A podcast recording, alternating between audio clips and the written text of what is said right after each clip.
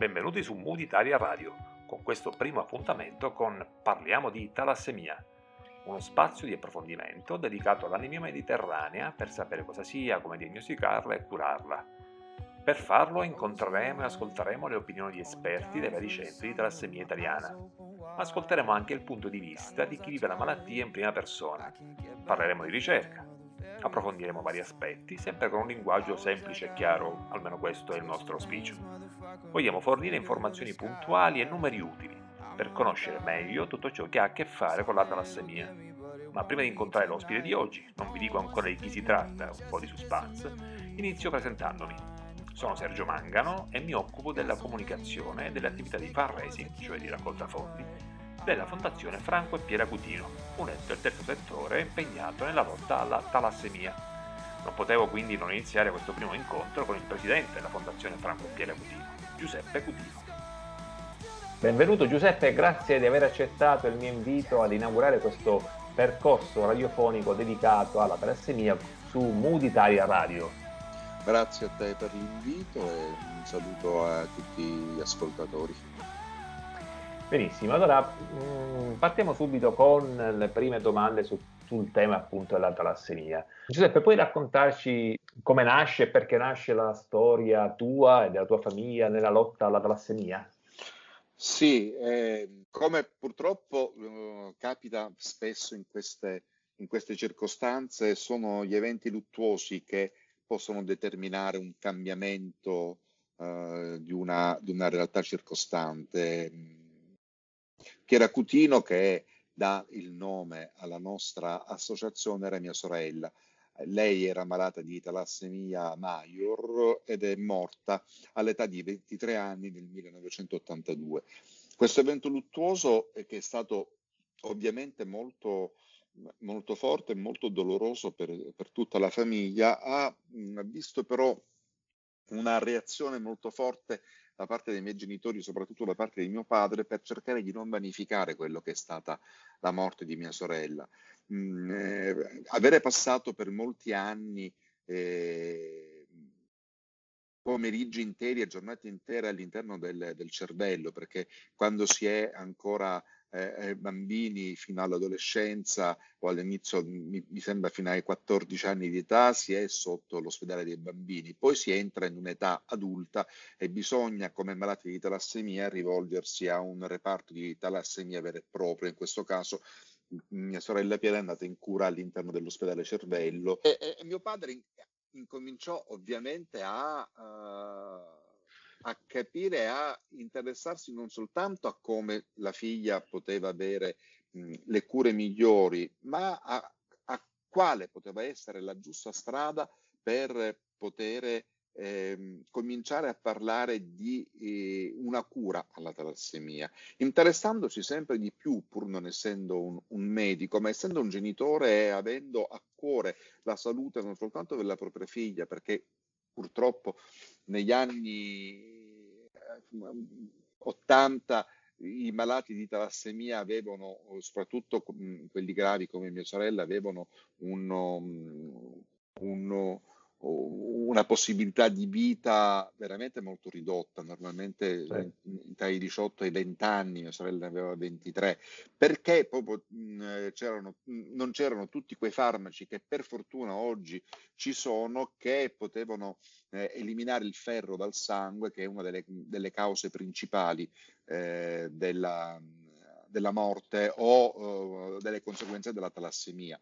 Ecco, questo quindi, è un aspetto importante eh, che, da sottolineare, eh, eh, ci arriveremo anche tra un attimo parlando sì, poi. E quindi la morte di mia sorella non doveva diventare uno, un evento soltanto a sé stante, doveva servire a qualcosa, cioè il fatto che una famiglia eh, borghese che aveva delle possibilità economiche eh, eh, vivesse una tragedia simile doveva in qualche modo dare la possibilità ad altri di non passare eh, nelle stesse, nella stessa esperienza. E l'unico modo per poter fare una cosa del genere era riuscire a trovare una cura alla talassemia e l'unico modo per poter fare questo era cercare di contribuire alla, a sostenere la ricerca, perché anche dopo la morte di mia sorella eh, eh, lui si interessava in prima persona sia per cercare di fare delle campagne di sensibilizzazione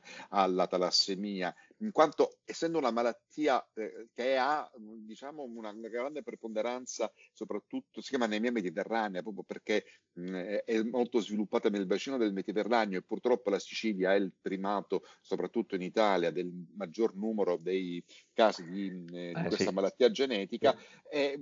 molti però non ne conoscevano o venivano a sapere dell'esistenza di questa malattia soltanto quando un familiare diventava, era talassemico e nasceva talassemico. Quindi, Quindi non c'era esattamente uno degli obiettivi era esatto, fare conoscere esatto. che esisteva questa malattia che esatto, non soltanto che esisteva questa malattia, ma che c'era comunque la possibilità quantomeno di venirne a conoscenza e sapere se si era portatori sani o se si era eh, eh, tranquillamente, perché essendo una malattia genetica, tutta una serie di cose attraverso lo screening si può, si può sapere. Okay. Per fortuna la Sicilia, avendo appunto questa malattia come una delle malattie mh, eh, tipiche della nostra regione, l'ha tutelata facendo sì che tutte le eh, ragazze e tutte le donne possono farsi gratuitamente lo screening eh, e in questo caso nel momento in cui ehm, si è eh, ci si sposa oppure si decide di fare un figlio,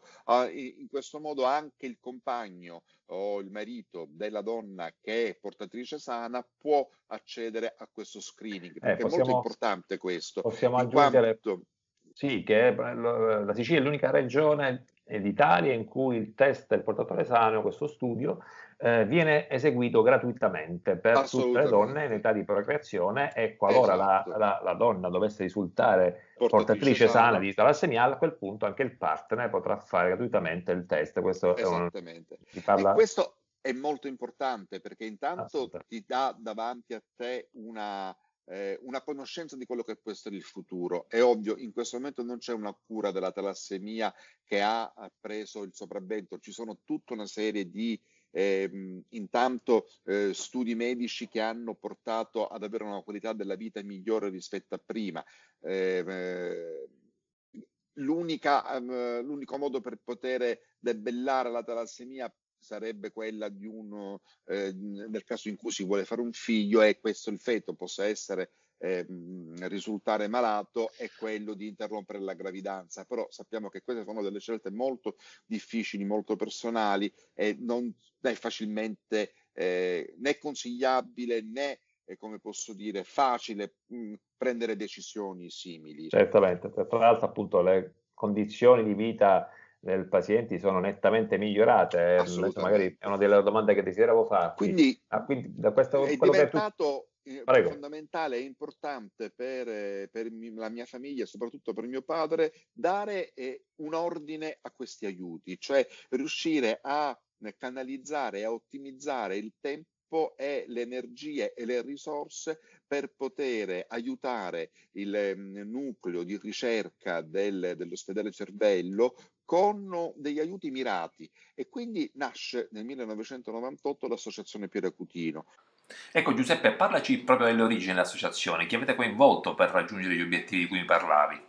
Grazie al professore Aurelio Maggio si è arrivati a coinvolgere anche Rita Borsellino, che è stata la prima sì, esatto, eh, presidente dell'associazione Pieracutino e che da, fin da subito si è non soltanto entusiasmata al progetto, ma l'ha sposato come se fosse veramente una causa propria e personale, mettendoci, come era solito fare Rita per ogni cosa che faceva anima e cuore e grazie anche alla faccia tosta, devo dire, di, di Rita e alla sua determinazione siamo riusciti a coinvolgere mm, Fiorello che è diventato il nostro testimonial che ricordiamo da, eh, abbiamo credo, da testimonial quasi vent'anni. L'associazione, sì, tipo... sì, però lui è, lui è, quello, è, è il nostro storico, testimonial, certo. lo, storico, lo storico è quello sì. che non ci ha mai abbandonato in questi anni e noi evitiamo di farci abbandonare da lui ovviamente. Assolutamente, se lo teniamo ecco, ben stretto che quindi nasce l'associazione che aveva veramente come scopo rispetto ad altre associazioni che si occupavano di talassemia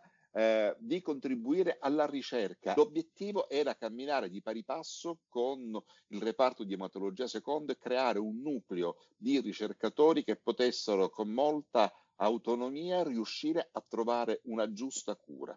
Questo è l'inizio dell'associazione Piera Cutino. Quindi proviamo a dire in breve, in sintesi, cos'è la talassemia e quali problemi principali provoca, procura chi ne è affetto. Sì, come, come appunto dicevo prima, la talassemia è una malattia ereditaria eh, e quindi parliamo di genetica. È una malattia ereditaria che attacca i globuli rossi distruggendoli e infatti è anche un'anemia cronica. La riduzione dei globuli rossi provoca un abbassamento dell'emoglobina, che è la proteina che trasporta l'ossigeno nel sangue e in tutto il nostro corpo.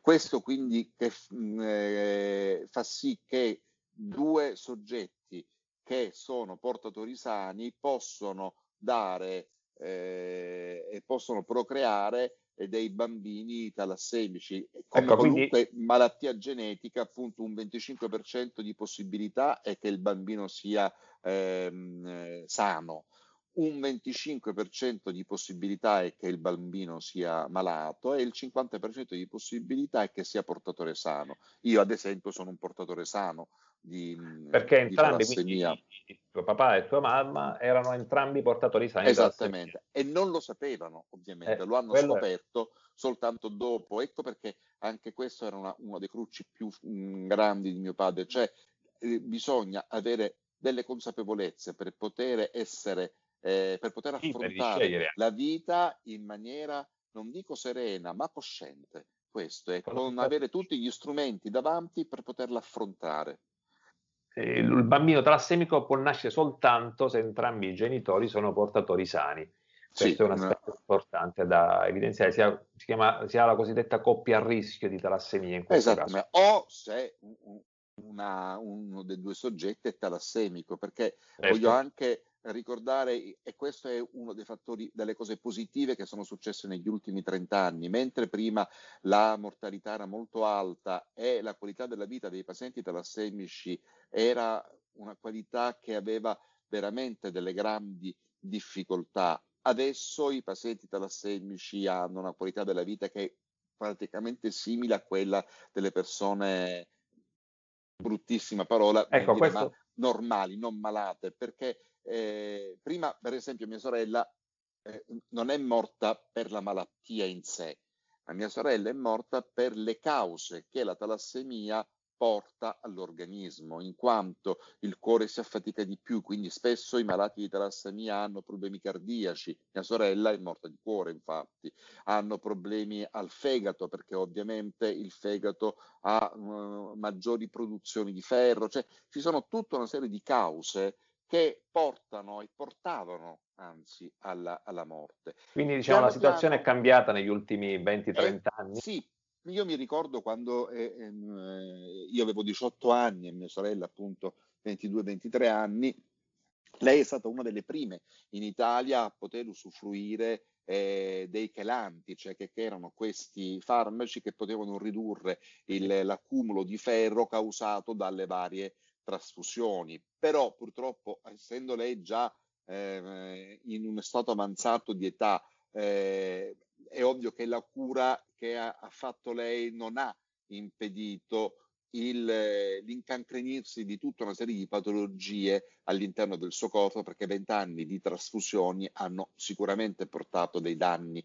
irreversibili al suo ecco, corpo. perché le trasfusioni erano e sono ancora tuttora il principale strumento di cura, diciamo così, per, per il paziente. Sì, Ecco Giuseppe, prima di approfondire l'aspetto delle trasfusioni di sangue, delle complicanze che comportano, direi di ascoltare un po' di buona musica e poi torniamo immediatamente qui per riprendere a parlare di talassemia con Giuseppe Cutino.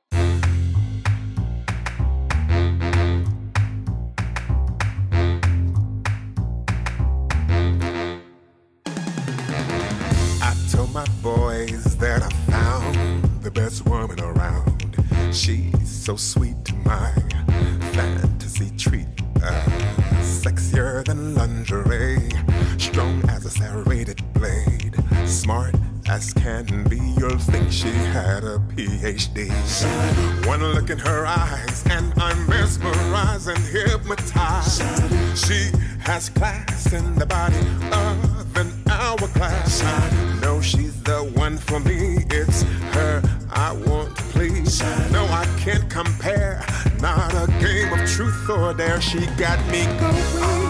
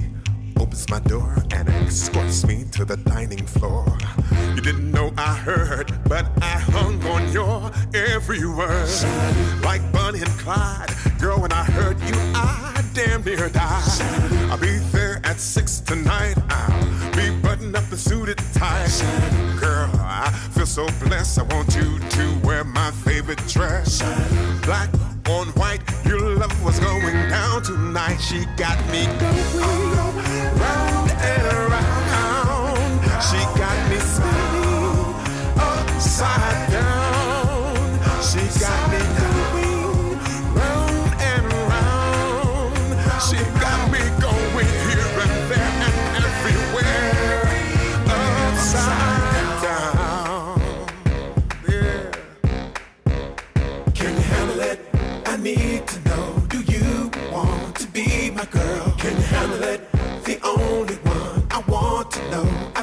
so. Can you handle it? You got me going. She got me going.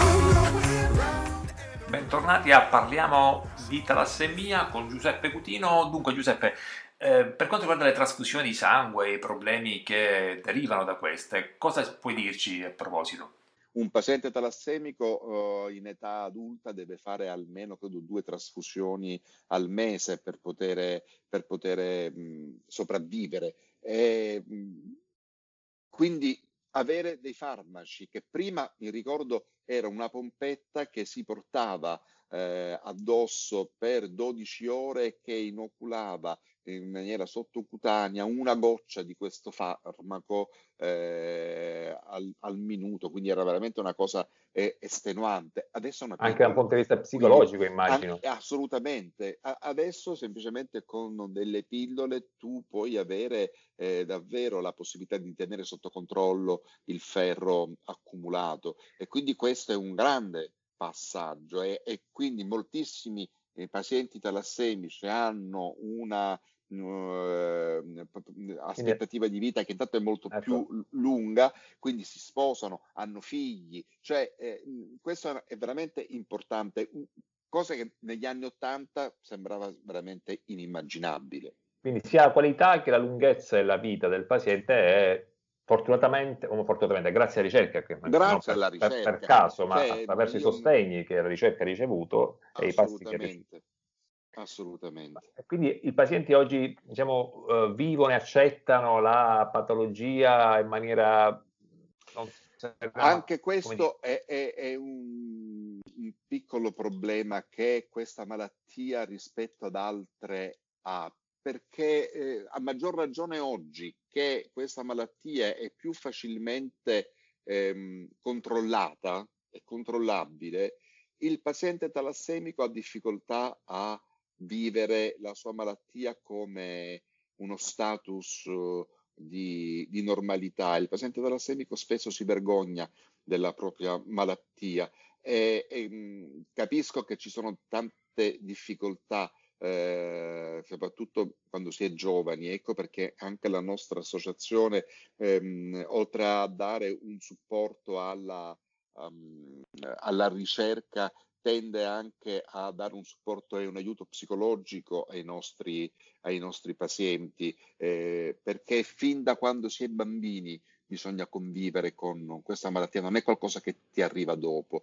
Cioè, con la nascita cominci, si nasce... Ci si nasce, quindi si comincia ad avere tutta una serie di abitudini che comunque fanno sì che tu capisci fin da subito che rispetto ad altri bambini hai una tua, un, un, un tuo mondo a parte quindi avere la possibilità di essere aiutato, supportato e coadiuvato da mh, professionisti che eh, possono far cambiare la percezione di questo modo di vivere e possono far sì che essere e vivere alla luce del sole una propria condizione dovrebbe essere intanto un dovere di tutti. Questa è una cosa importante, ma permette anche agli altri di vederti in maniera diversa e anche di avere una percezione di questa malattia, una percezione della necessità di contribuire a aiutare, a venire incontro a quello che è una realtà che è molto più vicina a noi di quanto noi possiamo immaginare. E anche su questo la Fondazione si è attivata con campagne mirate a, a sensibilizzare, a far comprendere appunto che la talassemia eh, la vita con la talassemia è comunque una vita degna assolutamente di essere vissuta senza Assol- nessun... assolutamente. Cioè una delle ultime cose che la, la fondazione ha fatto è, fatto proprio quello di ehm, promuovere e produrre una sorta di un, chiamiamolo un documentario, non è un vero e proprio documentario e non è un vero e proprio film. In collaborazione con il Centro Sperimentale di Cinematografia, la Fondazione Cutino ha voluto eh, raccontare quello che è stata la storia eh, di Piera, ma non tanto per ricordare lei in quanto tale. Per me la cosa importante intanto era quello di riuscire a ridare un nome, un'identità a qualcosa che ormai era semplicemente un, un, un logo. Sì, tu una... spesso dici Piera Cutino come se fosse un'unica... La Piera Cutino. La Piera cioè, Cutino. Ma in realtà dietro Piera Cutino c'era uh, una ragazza, c'era un volto, c'era una vita, c'era una vita eh, spezzata. Quindi eh, sentivo la necessità eh, di eh, poter far conoscere Piera agli altri, sentivo la necessità che questo racconto fosse visto attraverso gli occhi di qualcuno che lo veniva a conoscere per la prima volta e che aveva la, la disponibilità eh, e lo strumento creativo che soltanto chi fa eh, un mestiere creativo come quello del cinema eh, può, può, può, dare, quindi un'altra visione. Ecco che quindi ho, mh, eh, conoscendo il, il, centro sperimentale di cinematografia, che è quello di Palermo, è specializzato nel settore del documentario, eh, abbiamo collaborato insieme per eh, fare questo, questo docufilm. Io ho raccontato alle registe ricordiamo Giada Di Fonso e Silvia Miola. Ho raccontato la storia di Piera e, e loro si sono interessate a, a, tutto quello che è il contorno e loro hanno avuto un'idea fantastica, quella di realizzare questo documentario che si chiama Due vite, che metteva in parallelo la vita di Piera, che è morta negli anni Ottanta, eh, con una sua coetanea di oggi, che invece eh, sta qua, eh, stava, perché adesso si è eh, sposata, stava era in procinto di sposarsi. Ed era molto interessante vedere questo, questo parallelismo di queste due vite che a un certo punto eh, sono simili, ma una continua, ma una continua anche grazie al fatto che l'altra si è interrotta e che io dico sempre, senza la morte di mia sorella eh, non ci sarebbe stato questa associazione quasi sicuramente qualcun altro magari avrebbe, avrebbe fatto altro, però questa morte ha creato altre vite e mi fa piacere che il nome di Piera andrà avanti molto più a lungo anche del, del mio e quindi questo mi riempie di orgoglio. Ecco, diciamo che chi desidera eh, vedere il docufilm Due Vite eh, può farlo sul nostro canale eh, YouTube o andando sul sito dell'associazione www.pieracutino.it. Eh, più volte durante questa nostra eh, chiacchierata hai eh, parlato del campus di ematologia. Sì. che la struttura, il campus di ematologia Franco e Pieracutino ehm, mi dà così l'opportunità di chiederti cosa ha fatto la fondazione, l'associazione Piere Cutino per tanti pazienti, se ci puoi raccontare in particolare la storia del campus, come nasce e come funziona la struttura. Il campus è un'altra di quelle utopie di mio padre, cioè non contento di avere fondato un'associazione che comunque dava una grande mano d'aiuto a quello che era la ricerca, non contento di ehm, fare ehm, opera di prevenzione e di eh, cercare di portare avanti mh, quello che era la mission fondamentale che è appunto guarire dalla talassemia, un giorno se ne uscì con il dottore Maggio eh, dicendo ho fatto un sogno, ho sognato che costruivamo un ospedale per la talassemia. Ah, una cosa da niente, diciamo. Una cosa da niente, appunto. E in qualche modo credo che mh, il primo Aurelio, che diciamo è una di quelle, delle persone più vulcaniche che io conosca e che eh, non si fa mancare mai nulla e pro- ha sempre miliardi di idee e normalmente di quei miliardi di idee il 99,9% riesce a metterle pure in pratica. Quindi non stava parlando con qualcuno che era un realista eh, tipico, ma parlava con qualcuno che era abbastanza anche sognatore o per dire visionario. Credo che anche lo stesso dottore Maggio, Aurelio Maggio, all'inizio no, non prese sul serio quest'idea di mio padre, soltanto dopo la determinazione e eh, l'insistenza da parte di mio padre che incominciò a eh, intanto coinvolgere tutta una serie di persone che stavano attorno a lui. Mio padre faceva parte del Rotary di, di Alcamo che molto si è speso per eh, tutta una campagna di sensibilizzazione alla talassemia fatta anche nelle scuole, per esempio. E riuscì a coinvolgere intanto un, un, un suo amico e socio del, del club che è l'architetto Silvio Piccolo, coinvolgendolo nella realizzazione del progetto, ma tutti i professionisti del Rotary di Alcamo gratuitamente hanno prestato la propria attività professionale per mh, eh, eh, occuparsi di tutta la progettualità di tutte le parti del campus.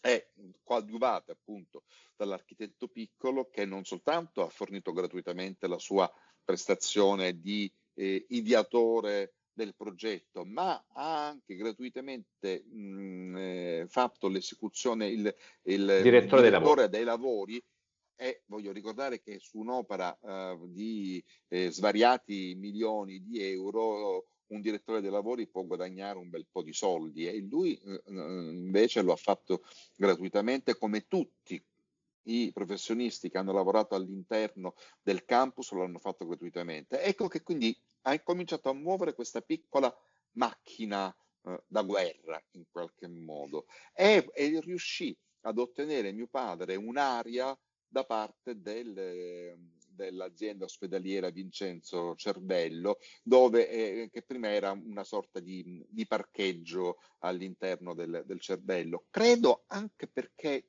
gli stessi dirigenti non erano assolutamente convinti della riuscita di questo, di questo progetto. Quindi, in fondo, dare qualcosa e, e, e, mettere a disposizione qualcosa sapendo che molto difficilmente chi voleva ehm, fare il progetto poteva realizzarlo, eh, li metteva un po' sul sicuro. Invece mio padre ebbe, ci ha lasciato questo in eredità perché purtroppo dopo a- aver ricevuto eh, l'aria, dopo aver avuto il progetto, dopo essere stato anche, mi ricordo, in trasmissione da Fiorello, ai tempi facevo una trasmissione sulla RAI che... Questa la pago io. Esattamente, e attraverso il, le telefonate si potevano avere dei, dei fondi e Fiorello eh, obbligò all'allora dirigente di Rai 1 a destinare quei fondi almeno di una o due puntate per la nostra associazione, raccogliendo la somma di 250 mila euro, ancora,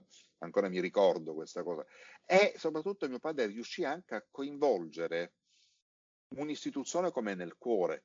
Cioè, eh, lui partiva dal presupposto che bisognava chiedere. Se le persone ti rispondevano no, la tua vita non cambiava, ma se ti rispondevano sì, la tua vita poteva avere un cambio molto radicale. E quindi, ecco, quindi il campus è frutto di donazioni, di gesti il solidari. Il campus è una... frutto di buona parte di solidari, di, quantomeno d'inizio. Cioè eh, è riuscito a ottenere eh, un milione di euro da parte di Enel Core che poi sposò il progetto talassemia individuando cinque gruppi in Italia che potevano avere ognuno di loro una parte di questo milione di euro per l'acquisto o di macchinari o di strumentazioni scientifiche. La nostra quota noi l'abbiamo messa per il campus. Abbiamo avuto um, Fiorello che grazie alla trasmissione televisiva e grazie anche, se non ricordo male, a un concerto che lui ha fatto, sì, eh, il, il, e infatti il, il tutto è andato in beneficenza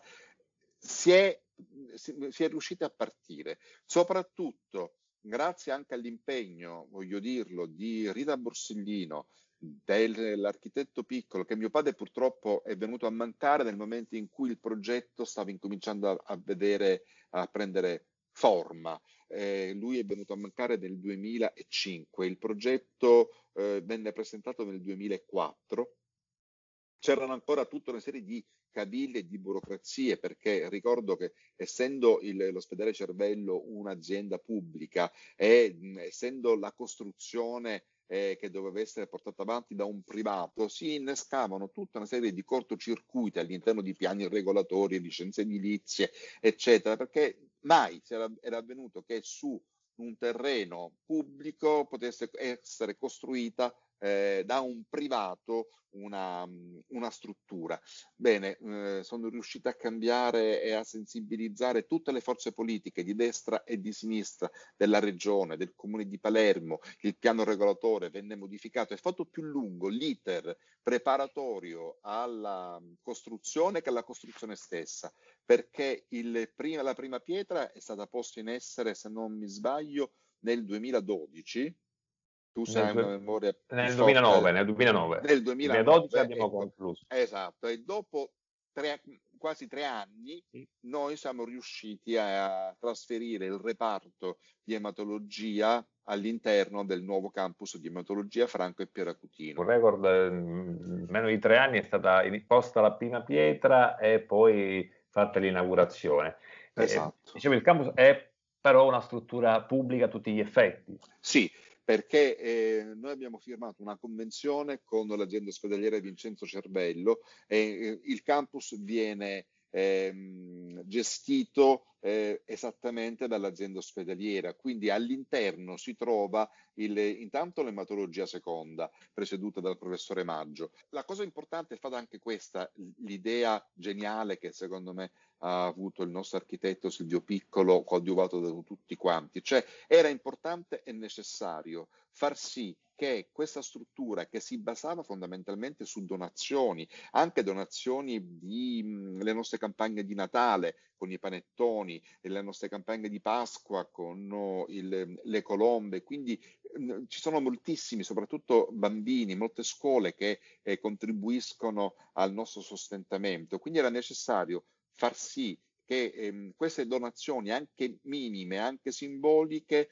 mh, venissero identificate con qualcosa di concreto e di costruttivo. Quindi la prima cosa che si è fatta è stata tutta la struttura con eh, sì. prospetto e tutto quanto, il reparto di eh, ematologia e l'ultimo piano che era la casa albergo, in quanto sì sogno eh, di mio padre insieme a tutto il resto era quella la possibilità di avere un luogo all'interno dell'ospedale che potesse ospitare i familiari dei malati e ospiti eh, del, dell'azienda ospedaliera Cervello Villa Sofia a un prezzo politico. Quindi queste sono state le prime cose che lì dentro sono state effettuate. Via via, dal 2012 ad oggi, quindi in otto anni, si sono completate tutte le altre parti del, del campus. Quindi da quel lontano 1998 ad oggi si sono realizzati diversi progetti, poi qualche modo possiamo riassumere nel campus, ma le attività portate avanti sono state davvero tante. Sono state moltissime, assolutamente. Qui dobbiamo ringraziare eh, l'entusiasmo che noi riusciamo a trasmettere agli altri, perché in questi, in, in questi anni eh, abbiamo avuto tantissimi amici che si sono spesi per l'associazione Piera Cutino per cercare di eh, sensibilizzare gli altri a donare anche il 5 per 1000 o acquistare un panettone, quindi non soltanto Fiorello, ma eh, la seconda persona che sicuramente è stata molto noi vicino di personaggio pubblico è Stefania Petix, la corrispondente da Palermo